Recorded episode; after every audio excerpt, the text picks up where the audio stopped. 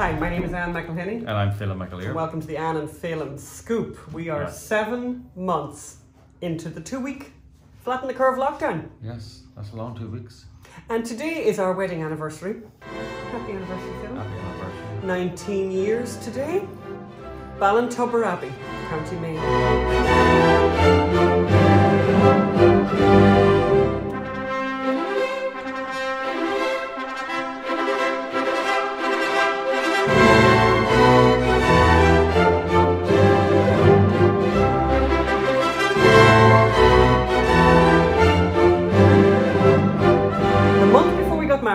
Pierce Brosnan got married in Ballintubber Abbey.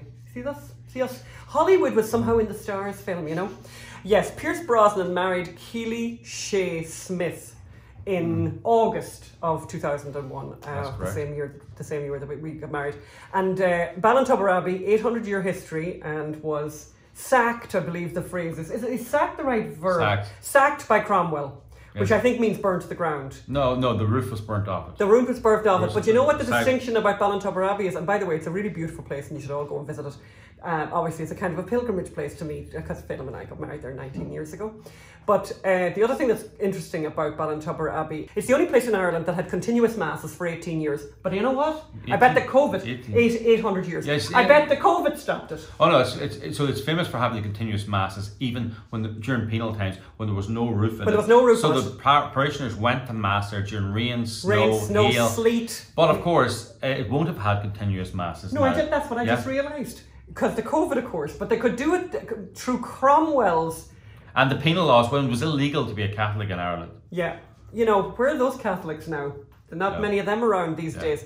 But yes, so he was. It was uh, the the abbey was founded 800 years ago, and Cromwell's and his marauding hordes sacked it So in just- 16, I want to just- 1653. To all our British listeners, and we have many of them, Yes. you may know Oliver Cromwell as a great uh, restorer of democracy and anti-monarchist, and uh, let's just say Let's he, just say he's not popular in Ireland. he didn't get great PR in Ireland. No, no, but he didn't do much for his own PR in Ireland now. But we're not going to get into that at all. Oh, we are. Well, sure, why wouldn't we? Yes, but anyway. monster. Anyway, anyway, um, at least Phelim, we're still talking to each other because I mean, I have to say the COVID now is very challenging to most marriages, It particularly marriages when people are working together Yes. alone. Would you be referring to any marriage in particular? This particular marriage, as the only one. I'm moving on. Uh, we were in Texas this past weekend. We went to visit some friends. We Yes. were in Austin, Texas. We were in Junction, Texas, and we were in secret locations that we cannot mention. No, that's the place we had breakfast. We can't the mention place we had breakfast, which actually had a really nice town where quite a big Hollywood star is living. That we don't want to expose his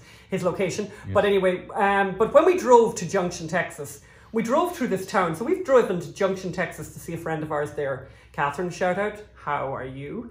Um, we've driven there twice, I think it is now, Yeah. at least twice. And we've gone through this town, Fredericksburg, which is just gorgeous. You're going to see some pictures of it right. Yeah, now. you can see that on the YouTube if you're watching it on YouTube. on the YouTubes, if you go onto the YouTubes and watch Yes. us on the YouTube. I know many of us, many of you listen on the podcast, Apple Podcast app, but you can, you can But get, I did- get pictures of us uh, Yes. where we've been. But YouTube. I thought Fredericksburg is a beautiful place between Austin and Junction, really gorgeous. About an hour and a half, I think, outside Austin. It's German. And, and, and very German, Bavarian this and Bavarian that, and all kinds of sausages and all that kind of thing. But the thing that I think is really interesting for people who are not American, maybe who are listening, and people from other parts of the United States, is to realize that in that part of Texas they make wine.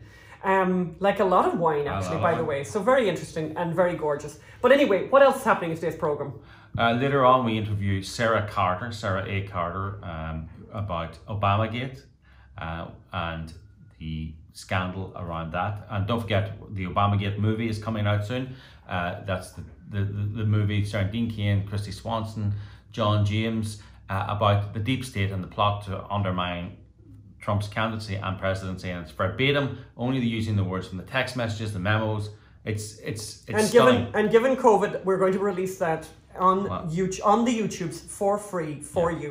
But we would love if you could donate even like a dollar or five So- dollars. so- we want as many people as Yeah. possible to donate. So But- go to obamagatemovie.com to, to make it happen. So we noticed, a, yeah, what else is on the show? Well, we noticed a weird thing about the New York Times breathless tax revelations about President Trump. Yes, we did. And we have heard George Clooney has spoken, by the way. It's a little bit like Taylor Swift. You know, when they talk about global global warming and they say, well, we can't so- say much about global warming until Taylor Swift speaks. Well, we probably couldn't say anything really about Breonna, Breonna, Breonna Taylor until Kentucky's most famous um, citizen. Uh, decided to speak. So George Clooney, Clooney has spoken about Breonna Taylor, and we're going to hear about that. And watch Yeah. this cat now. Hopefully, not toss the the camera, Magda. Um, and three, thr and we have a story. Three Democrats who voted for Amy Barrett in 2017 to confirm her to the federal appeals court suddenly won't be confirming her for SCOTUS. But we're gonna we're gonna get into that. And the Los Angeles Times apologizes for racism. Now it probably wasn't. It wasn't. I, I can tell you, it wasn't racism. And you know what? They're definitely not apologizing for racism, even though they say they are apologizing. Tell us about Donald Trump's tax Phelim. Well, you know, you know, Donald Trump has paid almost no federal income tax uh, in in the last few years, according to breathless headlines from the New York Times. But then, if you go uh, and Google it, you go look at the New York Times, October the tenth, two thousand sixteen. And the headline in the New York Times is Donald Trump acknowledges not paying federal income tax for years. Yes. So So, so, this breaking news story this last few days, this massive breaking news story. You know, here's a little thing, New York Times. Maybe they should do a, the Googling Phelim before they go with a breathless, broken news story, in case maybe they broke that story before, or in fact didn't break that story. That was us looking at the cats. I don't know what he's up to now. Magda Yes. needs to supervise now. Yes. Um, because maybe it isn't that um, they ever broke a story because he broke the story himself. Yes. Right? Yes. yes. Uh, sorry, we're just we're anxious about this cat. They- This cat needs to they- not be they- doing. Let's just say they misbehaved when we were away uh, at the weekend. So We're we hoping need- that that cat wouldn't be thinking now of doing anything over Yes. there in the corner now. Yes. Yes. Okay, Magda may, need- may need to get involved there. Yeah, but anyway, no, well, well, no, he's you know it's distracting, but He's not um, in the shot. he's not he's not in the shot. Oh, I, well, it's not so much. I don't care that he's in, in the No, shot. No, we don't I- care about that, Magda. We I care, care about about- the fact that he's not going to be doing anything in the shot or or, or out of shot. or out of shot. But let's. So then the other uh, the other funny thing about uh, the breathless New York Times revelations was, oh, he owes four hundred million, um, which he kept secret. By the way, all his debts are on page thirty-five of his financial disclosure form, uh, which he submits every year, and it's who he owes it to and where they are. So. That's fine, but 400 million, and oh, they're coming due in the next four years. oh God, so he's under a lot of financial pressure, is he, Phelim? Yes, he is, and you know that makes him vulnerable, Oh, vulnerable. right? So first so of Phelim all, did a very back of the envelope calculation here this morning. Well, first of all, I think if he gets re-elected, uh, those debts will be continue to be paid off as they are being paid off now, and the debts will be extended. Right? They will. You know, no bank is going to say to the president, you, you know, you're earning two hundred thousand a year, whatever the president, like you're giving away. You know, you need to come back and work in the company. So they're going to be extended. If he loses the election, if he doesn't get elected, I mean. How would the president and his family come up with 400 million in the next year, four Well, years? let's see. Sounds like a lot of money. doesn't it? Came up with a very good way of them making that money. So if you look at those uh, non-entities, Non-entities, low achievers, low achievers, Harry and Meghan, who, by the way, have no story to tell. Like, Yeah. I mean, like boring McBoring. yes, they get a million a speech. A million Right. a speech. Now, I think a former president of the United States might make quite a bit of money if he President made a speech. And then you've got Dawn and Eric and Ivanka. Yeah. And throw in Jared as well. I should Think- throw him in, sure, why not? Yeah, but anyway, let's just go with the four: of them Dawn, Eric, Ivanka, and the president. If they get a million a speech, that's twenty-five speeches a year. I think they could manage that Phelim. Yes. And as you mentioned earlier, which I thought was very good and a good memory actually, George W. Bush was so na- uh, was enjoying so much making money from those speeches that he might do three of a day. Yes. three of a day. He by would go to. New York. He would fly up to New York and he would do the breakfast the speech here, a lunch speech, and then an evening speech, and, and stay in the one hotel and get and make. And he used to get he got. I think back then it was two fifty a speech. Can I just say that if I was getting that kind of money for speeches, I'd be speaking the whole time. Yeah. So You'd never shut me you know, up. uh, let's just say, and by the way, let's just say they don't get a million a year; they get five hundred thousand a year. That's fifty speeches a year, and it's like you know, So, yeah, you the can New do, York you can Times- do, you, as I say, you know, with fifty speeches, that sounds like one a week. No, do three a day. Uh, you know, Doesn't take long. Doesn't take up long to make up the four hundred million. You see, Yeah. that- that's all you need to know.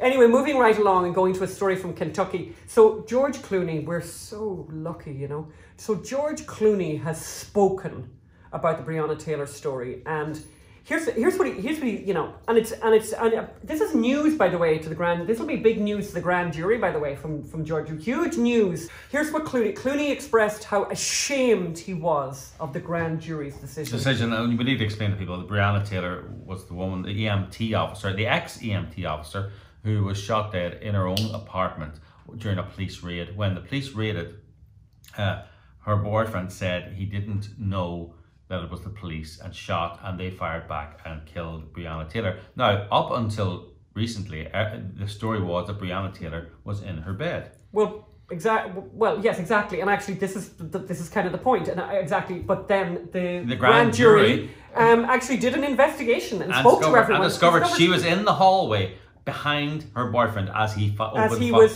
shooting. So he was shooting at the police officers. She was behind him, and she got shot because the police officers were, were defending themselves and actually trying to uh, disarm this man or make him stop.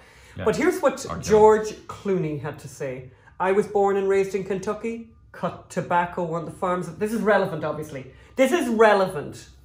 This is relevant, so we should listen to all of this. I was born and raised in Kentucky, cut tobacco on the farms of Kentucky. Both my parents and my sister live in Kentucky. I own a home in Kentucky. I was there last month. Now, that would make him, I suppose that's by way of him being very qualified. Is that it? Make him a legal expert on It would make on- him a legal expert on police- policing and on what actually happened inside this apartment on the night that, that Breonna Taylor died.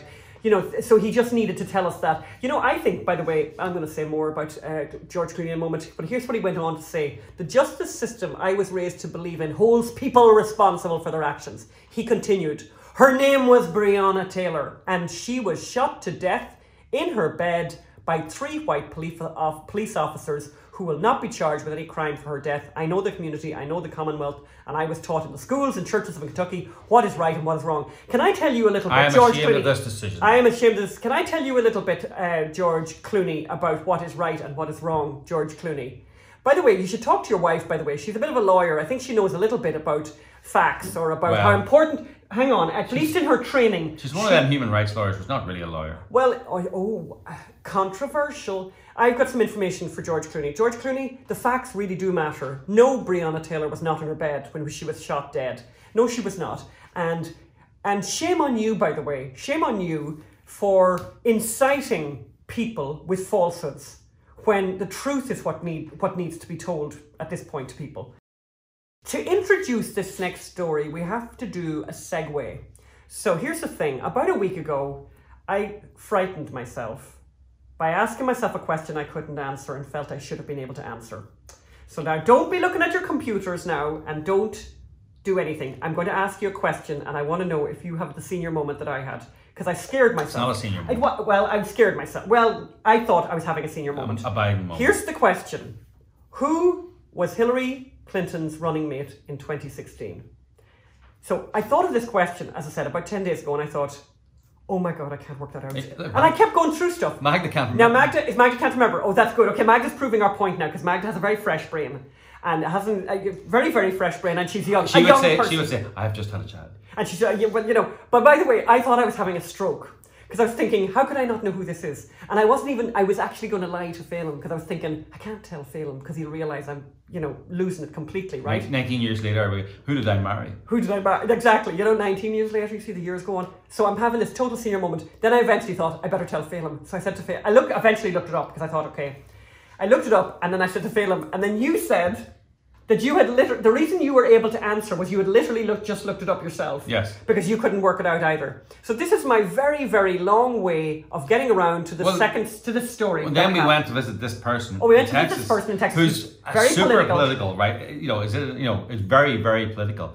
That's you, and, she- Catherine. and no, no, it was, it was the other person. Oh, was the other person? Oh, Yes. yes, I got you. and um, she couldn't remember. That's you. Stephanie. She couldn't remember. She couldn't remember. Yeah. And she's like right in the thick of this stuff.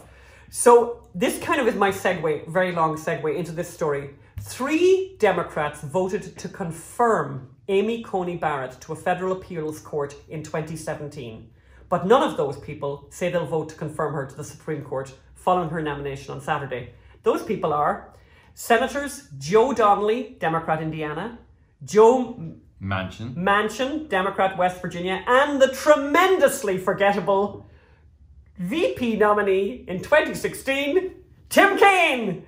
Yeah, that's the name. Tim Kaine. Remember Tim Kaine? No, Virginia. no, we don't remember Tim Kaine. No one remembers Tim Kaine. And do you know what I was thinking when I was writing this? I was thinking, wouldn't it be awful sad to be someone who's that forgettable? Like, like he really was on the main stage. He was on the he was on the national stage. done- well, uh, and this is four years ago. No one can remember him. And let's be obvious, let's be honest too. Hillary, Hillary had, and I assume she's got them sorted out now. She had medical issues. Like Hillary definitely had some kind of medical issues. What's that got to do with Tim Kaine? Well, he was going to. He was very possibly going to be the president. Oh, president. that's right, and nobody could remember. So, can you, you know, bad and all as everything is, but do you imagine being that? So, whatever is going on in your life today, and no matter how miserable you might feel, you're not Tim Kaine, who was on the national stage and no one can remember him. And by the way, all of you guys listening, if any of you were not able to answer that question, could you please write and and reassure me that I wasn't having a senior moment. But Magda now has reassured me because Magda couldn't remember. That's very good. And Magda, you can play that game with your family, by the way, when you go home today. Because I'd be interested now. Some of your family now, some of Magda's extended family, I think would be pretty fast. It'd be interesting. I'd be interested now to see who'd get it. You should do fingers on the buzzers and tell them they're not allowed to look it up. Yeah. What else is happening, Phelim? So the LA Times has apologized for its historical racism, right? Uh, you know, and uh, but basically they haven't, right? They've apologized. Uh, I mean, f- for example, the, you, and they're doing a whole series on it, and blah blah blah. But but the, the main, if you go onto the website, the apology where the where the whole all the apologies are and all the stories, the main story they're using is one from 1981 with the headline "Marauders from Inner City Prey on LA's Suburbs," and basically they're apologizing for a sh- story that they say is racist, but actually it's a hundred percent factual and very sympathetic to the criminals and never mentions race. And you know, it's. I mean, here, here's what should have told them it's not racist. A Times compute. So it's about how basically people from poor areas in LA are going to rich areas to steal. You know, uh, and a lot of them. You know, dozens of them. In, a Times computer analysis shows that 41% of the felons who stole money or property in a sample of middle and upper class suburbs in 1979 were ranging out of the inner city. You know, um, an especially intense study of the chief target area, the western suburbs, suggests this percentage is nearly twice as large as it was in 1969. So, in other words, uh, this migration of criminals into rich areas uh, uh, to poor areas was is a growing problem. Was a growing problem in 1981, uh, and you know the, the 80s was a very violent time in LA, and you know, this was a computer analysis. They're apologizing for using statistics. They're apologizing for using facts because the facts don't. I mean, and by the way, they spend an awful lot. Oh, of, yeah, of being this- very sympathetic, Oh right? yeah, you know, a lack, you know, a lack of jobs, a lack of education. You know, and they interview one guy, Trotter, who was one of the one of the criminals. You know, a ghetto family of fifteen brothers and, and sisters called the Pygmies. You know, and they're infer, they're they're infamous for their pioneer as pioneer marauders, right? So they- Pioneer Marauders. that's what they're called. Like this, it's a criminal family. I don't care what race they are. They never say what race they are, and I don't care. But you know, and by the way, Just because you're poor, you don't have to do crime, right? but also if you know, why do you rob? What is it, Willie, whatever Loman or whatever you call him? Why do you rob the bank? Because that's, where where the money, is. Why, when you live in a poor area, did you go to the rich area to rob? Because that's where the money is. And actually, even at the time, it's a great piece. I mean, I you know I, I haven't read it all because it goes on and all, but the actual original piece, and they, they even say inner city criminals still prey more frequently on residents of ghettos and barrios than they do the residents of the suburbs.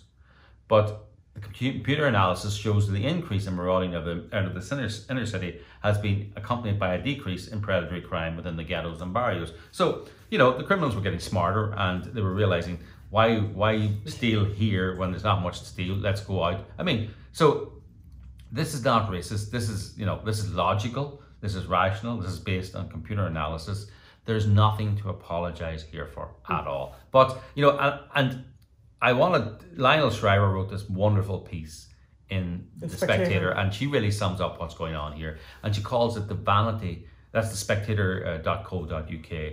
Uh, I'm not sure She's amazing. She called Lionel Shriver, the author. We've And, had her on the show. and we've had her on the show, and she says, she's really tired of being right all the time, but she really is right all the time. And the piece is the vanity of white guilt. And she says, when I was about 10 and returned home from church, I had a peach, and the juice of which dribbled down my pink frock. I scuttled to my room to change, and she hid the um, dress under the bed, and she was guilty, whatever. Sure enough, my mother discovered the wad while vacuuming, and she was furious. She could have scrubbed out the juice had I told her about it right away. And uh, to this, you know, so then she, she's she she still remembers that day with with shame. She she she realizes she did not act. She made a mistake. She did not act responsibly. She covered it up, and you know, so she's talking about guilt, right? And she's talking about these apologies and what real guilt and what shame is.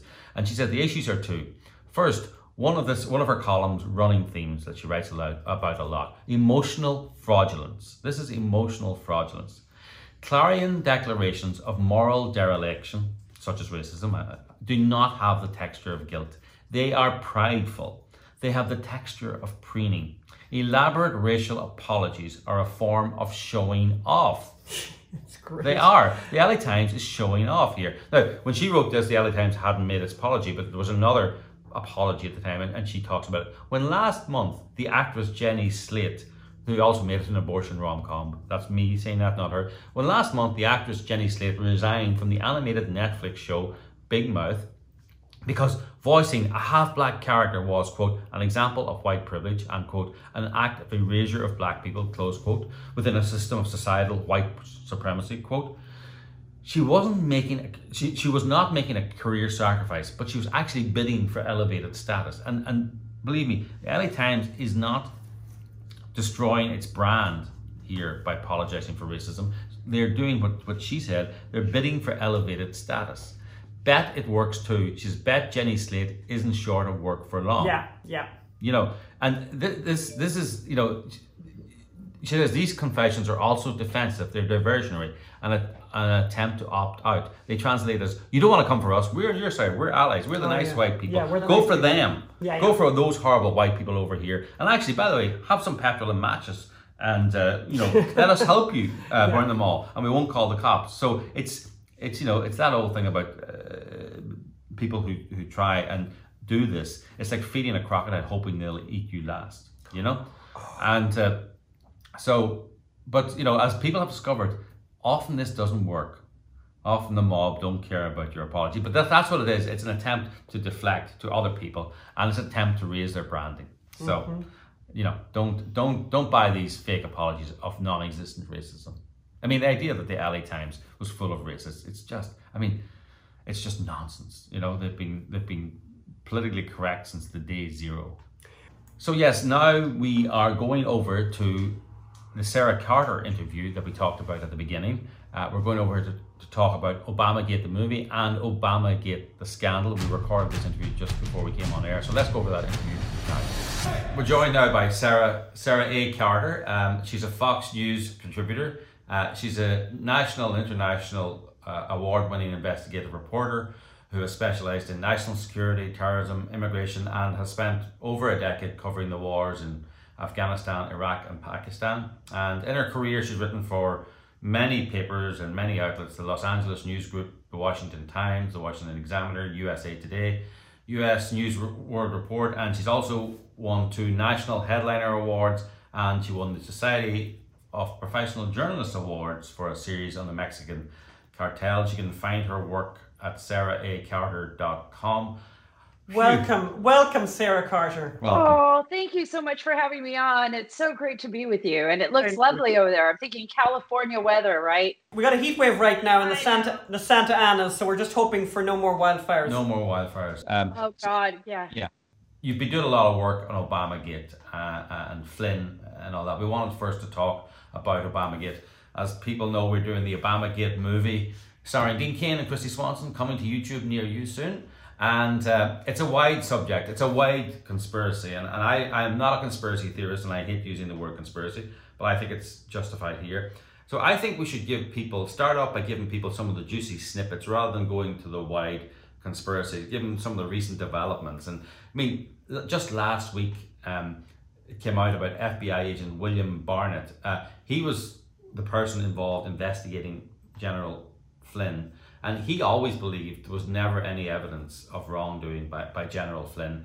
And he was basically he kept saying excluded. He got excluded. he kept saying this, and he and he was basically getting sidelined and excluded. And then, in a complete breach of protocol, uh, the interview with General Flynn was done without his knowledge. He, he found out about it after. Tell, tell us about that. Well, I think from looking at William Barnett and, you know, understanding how the FBI is, first people have to take a step back and realize that when people go to the academy in Quantico, the first thing that they're taught as FBI agents is that you're supposed to remain non-political. It's all about the facts, right? The, the whole joke was just the facts, ma'am. I don't want to hear about your relationship with your neighbor. I don't want to hear about, you know, how you feel about your boss personally. I want the facts. Like, what mm-hmm. are the facts? Mm-hmm. And what we learned was that that was not what was happening. And William Barnett is a perfect example of somebody who, who I believe, along with others, and I think we'll see that in the near future, uh, left a trail of crumbs to expose what was happening inside the FBI. And instead of looking at the big picture and looking at it narrow, like you want, this is like the, the most important tidbits.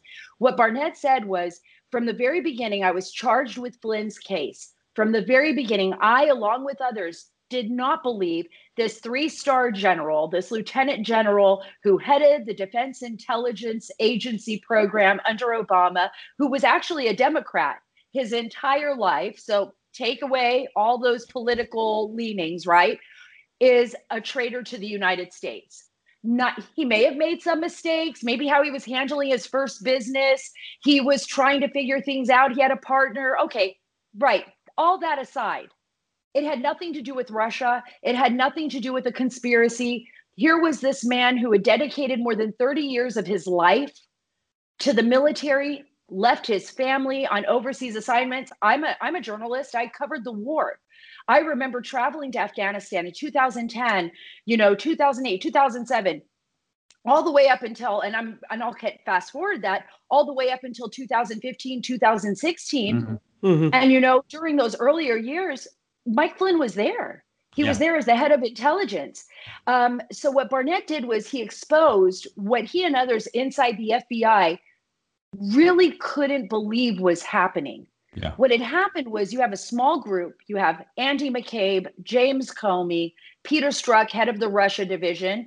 Um, Andy McCabe was the deputy director then, and others that were very well connected and in with this group that abused power and weaponized yeah. weaponized the agency to target the president. That is not a made up conspiracy. Mm-hmm. That yeah. is laid out in hard, cold facts in documents. On some levels it's dangerous, but in other levels it's ridiculous. Flynn, one of the things that, that's so suspicious about Flynn was that he gave a paid TV interview to, to some Russian TV station and that he had a dinner. He went to a dinner where Jill Stein, the head of the Green Party, also went. Uh, right. And it was pictured in public, and he got the prime seat next to Putin. As a journalist or as an intelligence analyst, you would be derelict in your duty if you were told we're gonna we're gonna send you to to Moscow and you're gonna sit at a dinner next to Vladimir Putin, next to Putin. You, you know that you would you would be you should be fired for not going.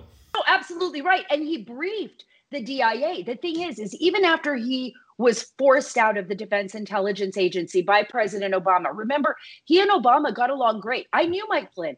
I actually would go to the Pentagon. I, I reported often under President Obama. I broke the first story in the Obama administration when I was at the Washington Times on the black sites. I full of cooperation. That was where we used to take our terrorists, remember, and uh, do all the yes. interrogation. Yes. When Obama was first closing those sites down, I was the first reporter to break that story at the Washington Times with Eli Lake. So I worked with the people at the Obama administration. I knew some of these people. And I remember that Flynn was being pushed out, and Flynn was being pushed out, and he got pushed out of the DIA because he had an adamant disagreement with the president. Yeah. He told the president during that time, I do not believe that Al Qaeda is on the run. And I believe we have a formidable enemy and we need to face that. But at that time, the Obama administration didn't want to do it. So now back to your question about Putin and the roundtable, right? When he went to, to, with Russia Today to do that. I, I interviewed him after he got back, actually for Sinclair Network. When he went there, he actually we found out later that he had debriefed the Defense Intelligence Agency prior to leaving, and he briefed them on the way back from Russia, debriefed them on everything. So he was still doing his job. He yeah. was still spying, but they hid that They yeah. kept that private because they knew it was classified. They knew he couldn't talk about it. And then they railroaded him. It's what happened to Carter Page as well. Carter Page was working for the CIA and they asked him to go and meet dodgy Russians. And then the FBI yeah. used the fact that he was meeting dodgy Russians to uh, to start an investigation into the Trump campaign. But like, let's talk about you know other from the really ridiculous to the really really ridiculous. Yeah, we want to talk, want to talk about the twenty the twenty seven phones. Um, from the Mueller investigation team that were accidentally wiped, so that you know, and of course, it's very believable that twenty-seven individual people could make the same mistake by by turning what did they put it onto airplane mode and then they put their passcode in like four times or ten times wrong until that wipes the phone. I mean, that's very understandable. It's happened to everyone, hasn't it? Yeah. Right, right. We always do that. And especially someone like Andrew Weissmann, who was, you know, Robert Mueller's like pit bull, his right hand man, the tough guy at the SDNY, the one that never forgets anything. He just happened to wake up one morning and had just a Biden moment.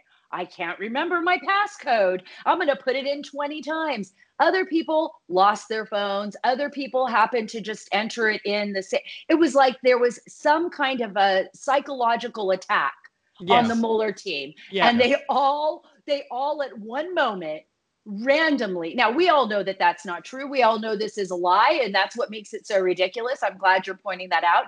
And then, they, but what I think is even worse is that they expect us to buy that, right? They expect the American people and the rest of the world to be so stupid that we would be like, "Oh, yeah, of course that's what happened." Well, I think they're I think they're very lucky, however, that they have a very compliant media who are not running this as a headline everywhere because I mean, any ordinary person, like the most ordinary person you could ever find anywhere, will smell not just like like just a bed of rats in that. It's like really okay. That didn't happen. This is this was an orchestrated wiping of the record because there was stuff there that they did not that they desperately wanted to hide. I mean, this should be a headline story everywhere. This proves, you know, not that we need a lot more proof any from anywhere, but this proves that there is an unbelievable amount of dirt there that, that we're not getting to look at. Right, Ann and Phelim. And let me let me say this because I am one of those ordinary people. Look, I'm a journalist. My my whole job is instinct, right? So I travel, I write stories about people, about tragedies, about hope, about villages, about war, about love, about hate, just like you. You're writers. You know, you you look at a story and you have characters. And then there's some characters and you sniff them out and you're like, eh, something isn't quite right here. Yeah. And you start going down that road. And that's I'm like I'm like anyone else. I always tell people there was nothing spectacular about me other than the fact that I knew General Flynn from working with him for a long time. I couldn't believe I couldn't believe the stories that were coming out about him. I was stunned. I'm like, yeah. "Oh my goodness. Have I have I really thought yeah. this wonderful three-star general who loved his soldiers and took care of people was a, a Russian asset and this president who I talked to multiple times is somehow working with the Russians and the Manchurian candidate. And then I was like, no, something is going on here. Something is rotten in Denmark. Yeah. Let's go to the wider. Tell people what Obama Gate is because we're making a movie about it based on the text messages of all these people, all the memos, all. And I make I make the point all the time that I think it's so it's so vast to me. It feels so vast. What what happened here? What's Obama Gate? This is what the people who were involved in Obamagate are trained to do. They are trained to make a mess of everything so that you can't really pinpoint what was happening. But I'm going to tell you this this is where they failed. They weaponized the system, systems that we trust as Americans, both the FBI and the intelligence community, that includes the CIA. They weaponized that system against a sitting president. More importantly, they utilize the tools that we, the taxpayers, mm-hmm. paid them, trained them so that they could utilize these tools against US enemies, right?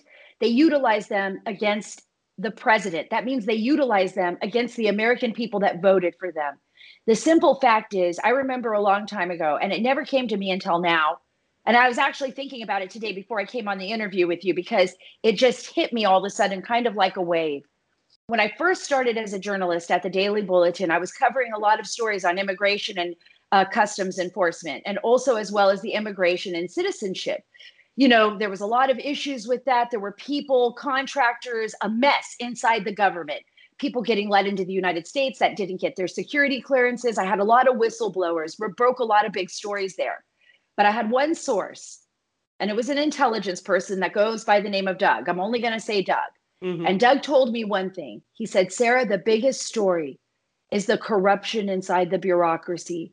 It's years and years of corruption, of people not being held accountable, of people sitting in positions of power that believe they deserve that power and not and no one to check on them, no balance of power. So what we're seeing here and why I'm so frustrated 4 years later after mm-hmm. all of these investigations is that he was right. Who's been held accountable? Kevin Clinesmith? This was the biggest story in American political history, modern history. They were trying to overthrow, whether you like Trump or not, you can hate him, you can love him, you can think he's the, the swiftest, smartest guy in town, or you can think he's the worst guy in town. I don't care what you think about him. Nobody has the right to usurp the American system, the mm-hmm. republic, and take out a president. We're not Pakistan. You know, we were not supposed to be. That's why people come here. Yeah. Yes, so right. that's the real story. That's the real story. The yeah. real story is a bureaucracy that's run without any control and without any oversight. Yeah. When we had the FBI Lovebirds that night when we were in DC, some FBI agents retired came to us and, and active. Qu- and, and, and active actually. Yes, you're right. Came to us quietly, and we've had more since then who've said, "Thank you for doing this. My whole life's work." You know, was in an organization that I loved, that I believed in, and this has happened, you know, and it's a terrible thing because there, the whole organization is a disgrace right now. Um, and I think the question I would have next is are we going to see prosecutions? I want to believe in my heart and the sources that I've spoken to and just recently spoken to. So I'm not talking about just like weeks ago. Yeah have said that Andrew McCabe is at the center of John Durham's probe, meaning that the deputy director at the highest levels that I know of is right now uh, the Durham is honing in on him, and that there is evidence to prove that he basically tried to usurp this investigation, that he withheld evidence from from his agents. We saw that now with um, with with William Barrett with with his admission to what happened but the sources that I spoke to said that's a, that's what's going to happen. I don't know. You want to know why? I want to believe the truth, but we have 30 something days left till the election. And nobody yet has been truly indicted and outed yeah. for this. And what happens if Joe Biden wins? Just what happens if he does? I mean, we're not psychics. What's going to happen to this case? What's going to happen to the people that should be held accountable? And by the way, in a Biden Kamala administration, a lot of those same people, Comey, John Brennan, Clapper, Susan Rice, all of them, what's going to happen? They're going to come back. Yeah. So yeah. you tell me, you tell me, I don't know. I don't know. I wish I could say definitively yes, but I want to trust John Durham. I want to trust William Barr, but they're the only ones that can make a difference yeah. right now. The Department of Justice. That's it. And the mainstream media are not doing their jobs. I mean, if you look at, you know, uh, Peter Strzok has, has his book out now, uh, which I'm reading, where, where he compares uh, Trump to um, to the to, to, to the Nazis and to the Shah of Iran and the dictators and all sorts of uh, other people. Uh, um, but Strzok and Page, you know, at the moment, Strzok is giving these softball interviews to friendly outlets, and you know his texts are being described as anti-Trump texts. These are the texts from the FBI Lovebirds we did the play and, it, and it's so Strzok and Page. I'm just explaining. Strzok and Page were were lovers, but they were also right. investigating the Trump candidacy and, and the Hilton and the Clinton candidacy uh, and the Trump and the Trump presidency. Um, and you know they're saying, oh, they're anti-Trump texts. These are not anti-Trump texts. There are anti-Trump texts, but there was so much more. Like for example, Lisa Page says Trump's not going to win, is he? And he says, no, we are going to stop it. This is the top Russia expert in the FBI, head of counter espionage. Uh, and he says, we're going to stop Trump from winning. You know, and we're going to, you know, so these are conspiracy texts. These are collusion texts. That's the real. There's collusion. your collusion. Yeah. There's the collusion. Right. And I say it all the time. It's in black and white. It's written but then this is the, this is their method their modus of operandi right this is uh, john brennan peter strzok james clapper all of them based on their intelligence training deny everything, admit nothing, make counter accusations. And that's what they do over and over and over again. And they expect us to buy it. And you know why they don't like us? Why they don't like you? Why they don't like me? Why they were too busy. Even their uh, Russia, the ambassador to Ukraine, Maria Yovanovitch, was spying on our text messages, my, I mean, my social media, and uh, and all of the strangeness that happened during my investigations of them is because they can't figure out how how how we're stuck like bulldogs to them you know to this story to expose the truth. They're they're trying to exhaust us. They're trying to exhaust the american people so that it is just a story so that it isn't really a crime and it is a crime and mm-hmm. they are all criminals and you're 100% right Phelim. you're 100% right those are conspiracy texts and they say we should be worried about russia and china I say, my God, we have so much more to be worried about. We have to be worried about what's yeah. happening right here in the United States by people we trained. Just to come away from from the Russia uh, uh, and the, the, the FBI, Obama Gate. By the way, if you want to help support Obama Gate, the, the Obama Gate movie, we still need to raise some money for it. So go to ObamaGateMovie.com. I, I want to talk now about you know the pol- the politics of this world that we're in. The debates um, uh, are coming up. Problem is that if Biden wins this election, this investigation will be shut down. Which makes me very suspicious as to why William Barr and John Durham, as much as I want to respect them and believe in them and believe that they are abiding by the rule of law, I mean, this is their legacy. If anything, this is the legacy that they will leave behind. You know, Peter Strzok wants to talk about how compare President Trump to Nazis. And, you know, Biden tries to compare him to Joseph Goebbels, you know, and says that he's, you know, this. Uh, no, the Nazis killed 20 million people, of which 6 million were Jews and exterminated.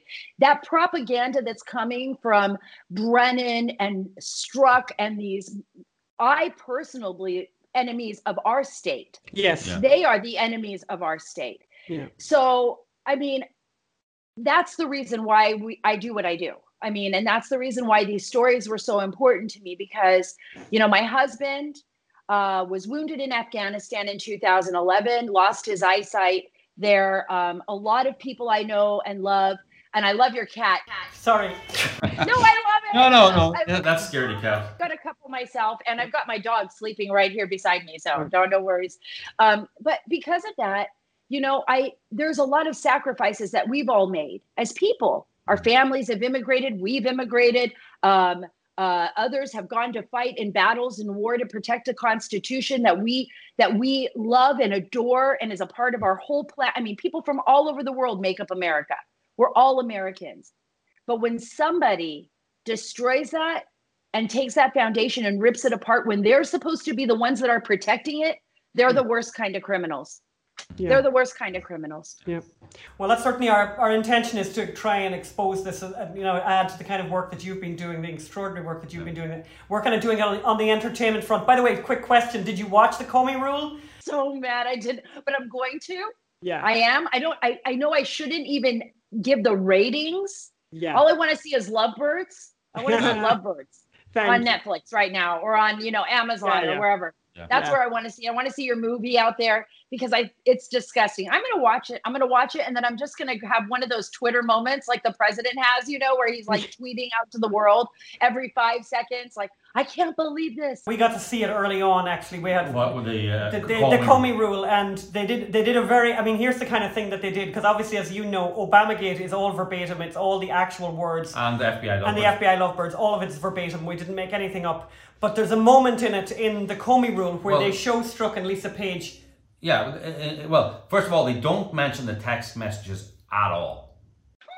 of course right? they don't. Don't mention. There is no mention of them sending anti-Trump text messages at all. However, they translate one of the text messages into a conversation in a be- scene in a room. In a scene in a in room. a bedroom. But yeah, between uh, Peter Strzok and Lisa Page. It's not a text message, and it's this one. I, the one I talked to you earlier. It's um, she's saying Trump's not going to win, right? Right, and he says no, we're going to stop it, and that's the accurate. That's the actual text. That's the actual text. Then she then says, what? In the Comey rule. In, in the Comey rule, what the FBI, he goes, no, no, we, the American people. So they misrepresent the text completely. Yeah. They never said that. Yes, No. correct. Yeah, the American people was never a part. No, they were going to stop it because he was head of the Russia, Yeah. right? He was he was he was the top guy, uh, the the the supervisor in charge of this, and he thought they would be able to stop it. In fact, they didn't believe even for a moment that President Trump would actually win. They just had that insurance policy, right? And they actually got insurance on themselves during Oh my the flip, God. which I thought was so great. We didn't even talk about that. That the agents actually took out insurance that were dealing with the Flynn investigation because they were terrified, right? They Yeah, were they're terrified that they would be sued Yeah. because of their, they were doing everything wrong. Yeah. Yeah. Yeah. No, it's I think they should be sued. I think they should be sued. I think Yeah, that just- there should be a lawsuit bigger, Yeah. bigger than anything that's ever been thrust at the U.S. government, at the agency. I think that Mike Flynn should do it. Yes. Get Yeah. that for his family. Yeah, no, I think that's a great idea. I think it's a great idea because a man like that to have been to have been through what he's been through, and it's not even over yet. Um, it's just it's it's frightening. You were at the FBI Lovebirds, w- weren't you? I loved it. Yes. Thank you. There with my husband, actually, and friends of mine. And there were actually some former FBI guys that I knew, retired FBI guys that I knew that were there. So I know some of them came up and, and Yeah. talked to you. It was a great night. It was a really a fun night in DC. Yeah, we Um, need to do it again. So, have you been spending a lot of time at home? And if you have, have you been cooking? And what's your go-to yes, recipe? This is, our, this is the questions we always we ask. always ask everyone these two questions. Yes. Okay. So yes, I have been spending a lot of time at home. I'm really happy though. The last few months I've been getting out a lot more. Thank goodness. But COVID has been driving, I mean, everybody into the home. So yes, I have been cooking a lot more.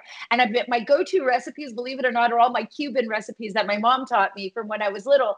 So I always call it the Cuban poor man's food, like the black beans and rice, paella, um, uh, ropa vieja, which is like they call it old clothes. It's like, um, what is the other? Oh, my chicken recipes. I'm trying to think of my my kids' favorite. Chicken fricassee is one of their favorites. Um, I did make a beef bourguignon. I love oh, that. Yeah. But oh yeah. but usually, yeah, it's it's the best. Tell us what old clothes is. What what's that? Tell us. I'm kind of intrigued by that. How do you make old clothes? It's like a shredded meat, and I honestly, it's just with beef. I think some like a very long time ago, like in Argentina, for example, and other places, they used to use horse meat. I do not. So just for everyone out there, I love horses.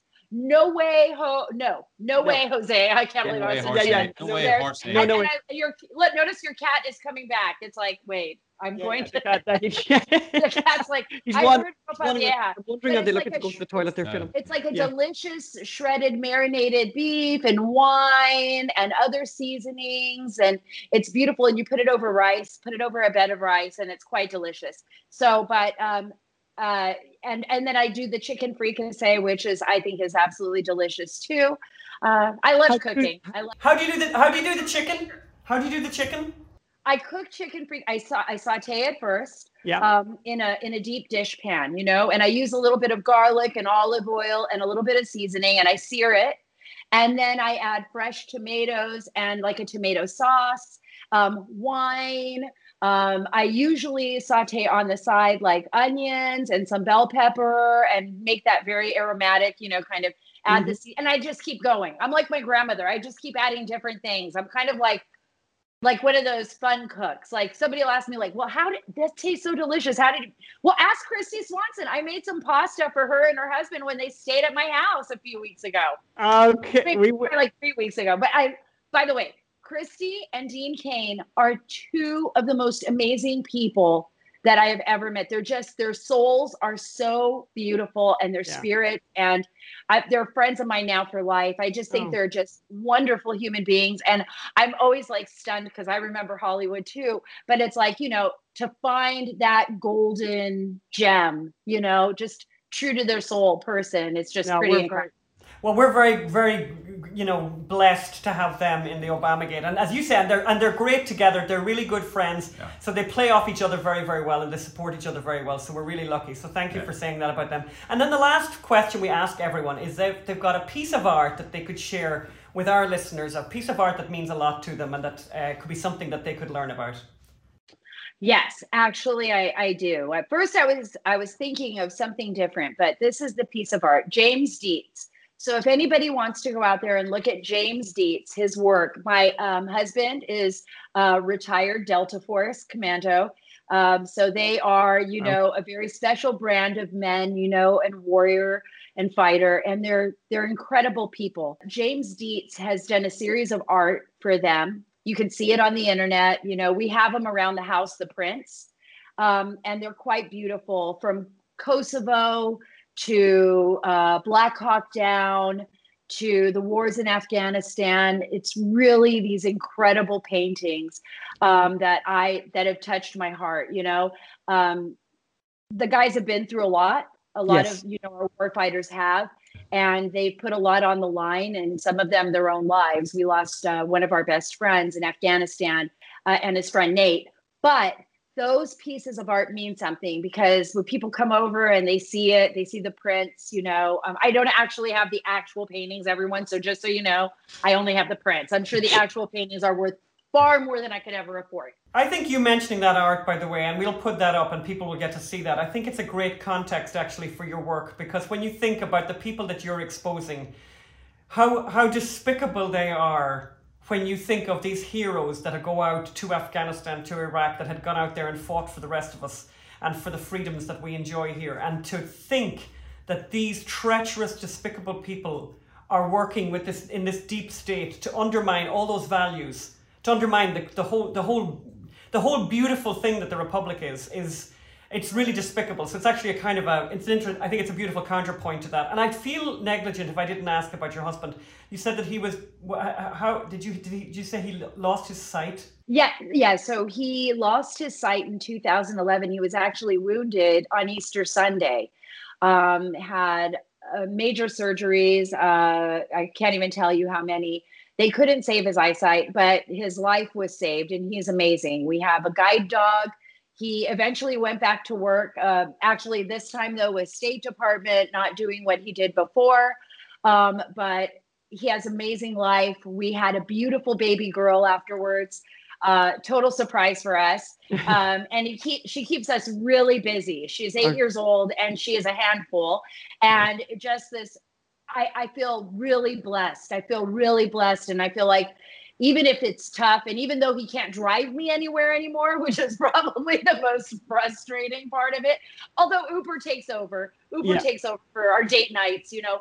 But um but it's like i feel so blessed because i feel like you know what? We understand at least as a family we understand. And i know other military families out there and people do what it means to make a sacrifice for something yes. that you believe in what it means to want to fight for something and how fragile, you know, our democracy really is. And Ann, you said it better than anyone else. I mean, these people are despicable. And Phelim, you know, without you telling the story, without people willing to stand up to it, it's these are difficult times now. You don't find many people willing to stand up and to stand up for the right thing. Most people would rather just ignore that and not take the mm-hmm. heat, you know? Yeah. And you're willing to do that. And I mean, well, for me, that's everything.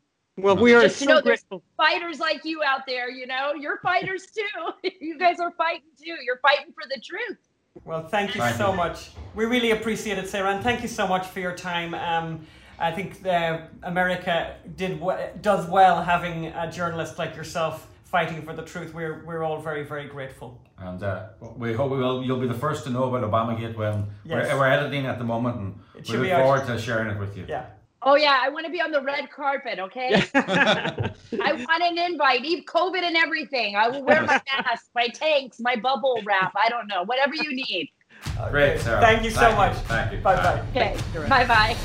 well, that was great. Yes. That was really great. What an amazing, what a wonderful person we got. Yes. We, we got very lucky getting yes. getting to know Sara Carter, and we were got very lucky that she came to the FBI Lovebirds with her friends. Yeah. So, um, yeah. I mean, an amazing person, an amazing family, and hopefully, hopefully, the, hopefully the journalism just keeps coming. So. so we've come to the end of the show, but we, we don't want to end without telling you something very important that you need to do right now. Something that you know, I think I think with these confirmation hearings that are going to start quite soon, people might be saying like, "What could I do? I'd love to do something." You know, here's what you can do to remind yourself of how um, Republican uh, candidates who have been, you know, who have been nominated to the Supreme Court have been treated in the past. Created Equal the documentary. It's called Created Equal Clarence Thomas in his own words, which we talked about before in the show, and I know we've mm. shown a clip of, of it before. We're going to we're going to end the show actually with a clip from that. Um, it's going to be available nationwide from Tuesday, the 6th of October and you can order it on iTunes. But you can order it right now. It'll be on iTunes, Apple TV, and all those good all, places. All right? video, all digital or video on demand platforms. So, but pre, please pre-order it now so we can get it to the top of the bestsellers. So basically, yeah, if you do it right now, you know the numbers, all the numbers will be counted. It'll start to become maybe the number one selling video on iTunes which is what it, which we'd, we'd like which, that. Which will then will bring more people to it. And more people would learn the story of what happened to Clarence Thomas. And it's maybe the kind of homework everyone needs to do in advance, by the way, of these uh, confirmations hearings and, that'll be starting on October the 12th. Yes, and in, and in advance of the election, by the way, because one of his chief inquisitors uh, was uh, uh, Kamala Harris. Oh no, sorry. Well, no, with Joe, Joe Biden, Biden, and one of the chief, the chief inquisitor on this occasion, by the way, be, with um, ACB, with ACB, yes. will be uh, Kamala Kamala Harris. But I think, and I just want to say this: the, the documentary is really fabulous. We've seen it a number of times, and we'll watch it again. By the way, if you were looking for something educational to offer children of, I would say, what age film? By the way, any age, any, any age. you know, you, you got smart kids, any age you could do nothing better for them during this COVID lockdown time than to sit down as a family and watch the Clarence doc, Clarence Thomas documentary and then talk about it as a family. I mean, what an amazing life! What an amazing man! I, I think we talked about this before. Is he the is he the poorest person who ever ended up at the Supreme Court? Was brought up by his grandparents who were illiterate. I mean, it's an amazing story, and what happened to him during the confirmation hearings you know, a disgraceful moment uh, that, that, that you know cries to heaven for vengeance, yeah. as they as they say. As he said himself, um, it was a high tech lynching of an uppity black man who had um, the wrong opinions. Who had the wrong opinions. Let's just watch very quickly. Let's watch um, the trailer for that for that documentary. Someplace in my life, the roads had split off. I was no longer in the world that was my comfort zone. I was never going to be a part of that world. The problem is I can never go back completely to the world I came from. I wandered the streets by myself. I was six. You were hungry and didn't know when you'd eat. The note said, I like Martin Luther King. You open up the inside, and it just had the word dead. I would rather die on the highways of Alabama than make a butchery of my country. I prayed for guidance, but instead of comfort, I found only sorrow and confusion. He said that I was to leave his house, the only real home I'd ever known. Where could I go? What would I do?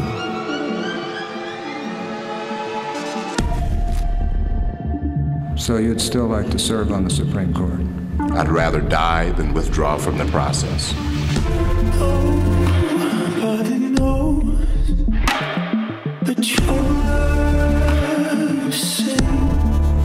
I saw what I had become. I didn't even care about it. I Didn't care about getting hurt. It was bad. We're supposed to be revolutionaries. I'm just angry, lashing out at every single thing. I had decided to vote for Ronald Reagan. It was a giant step for a black man.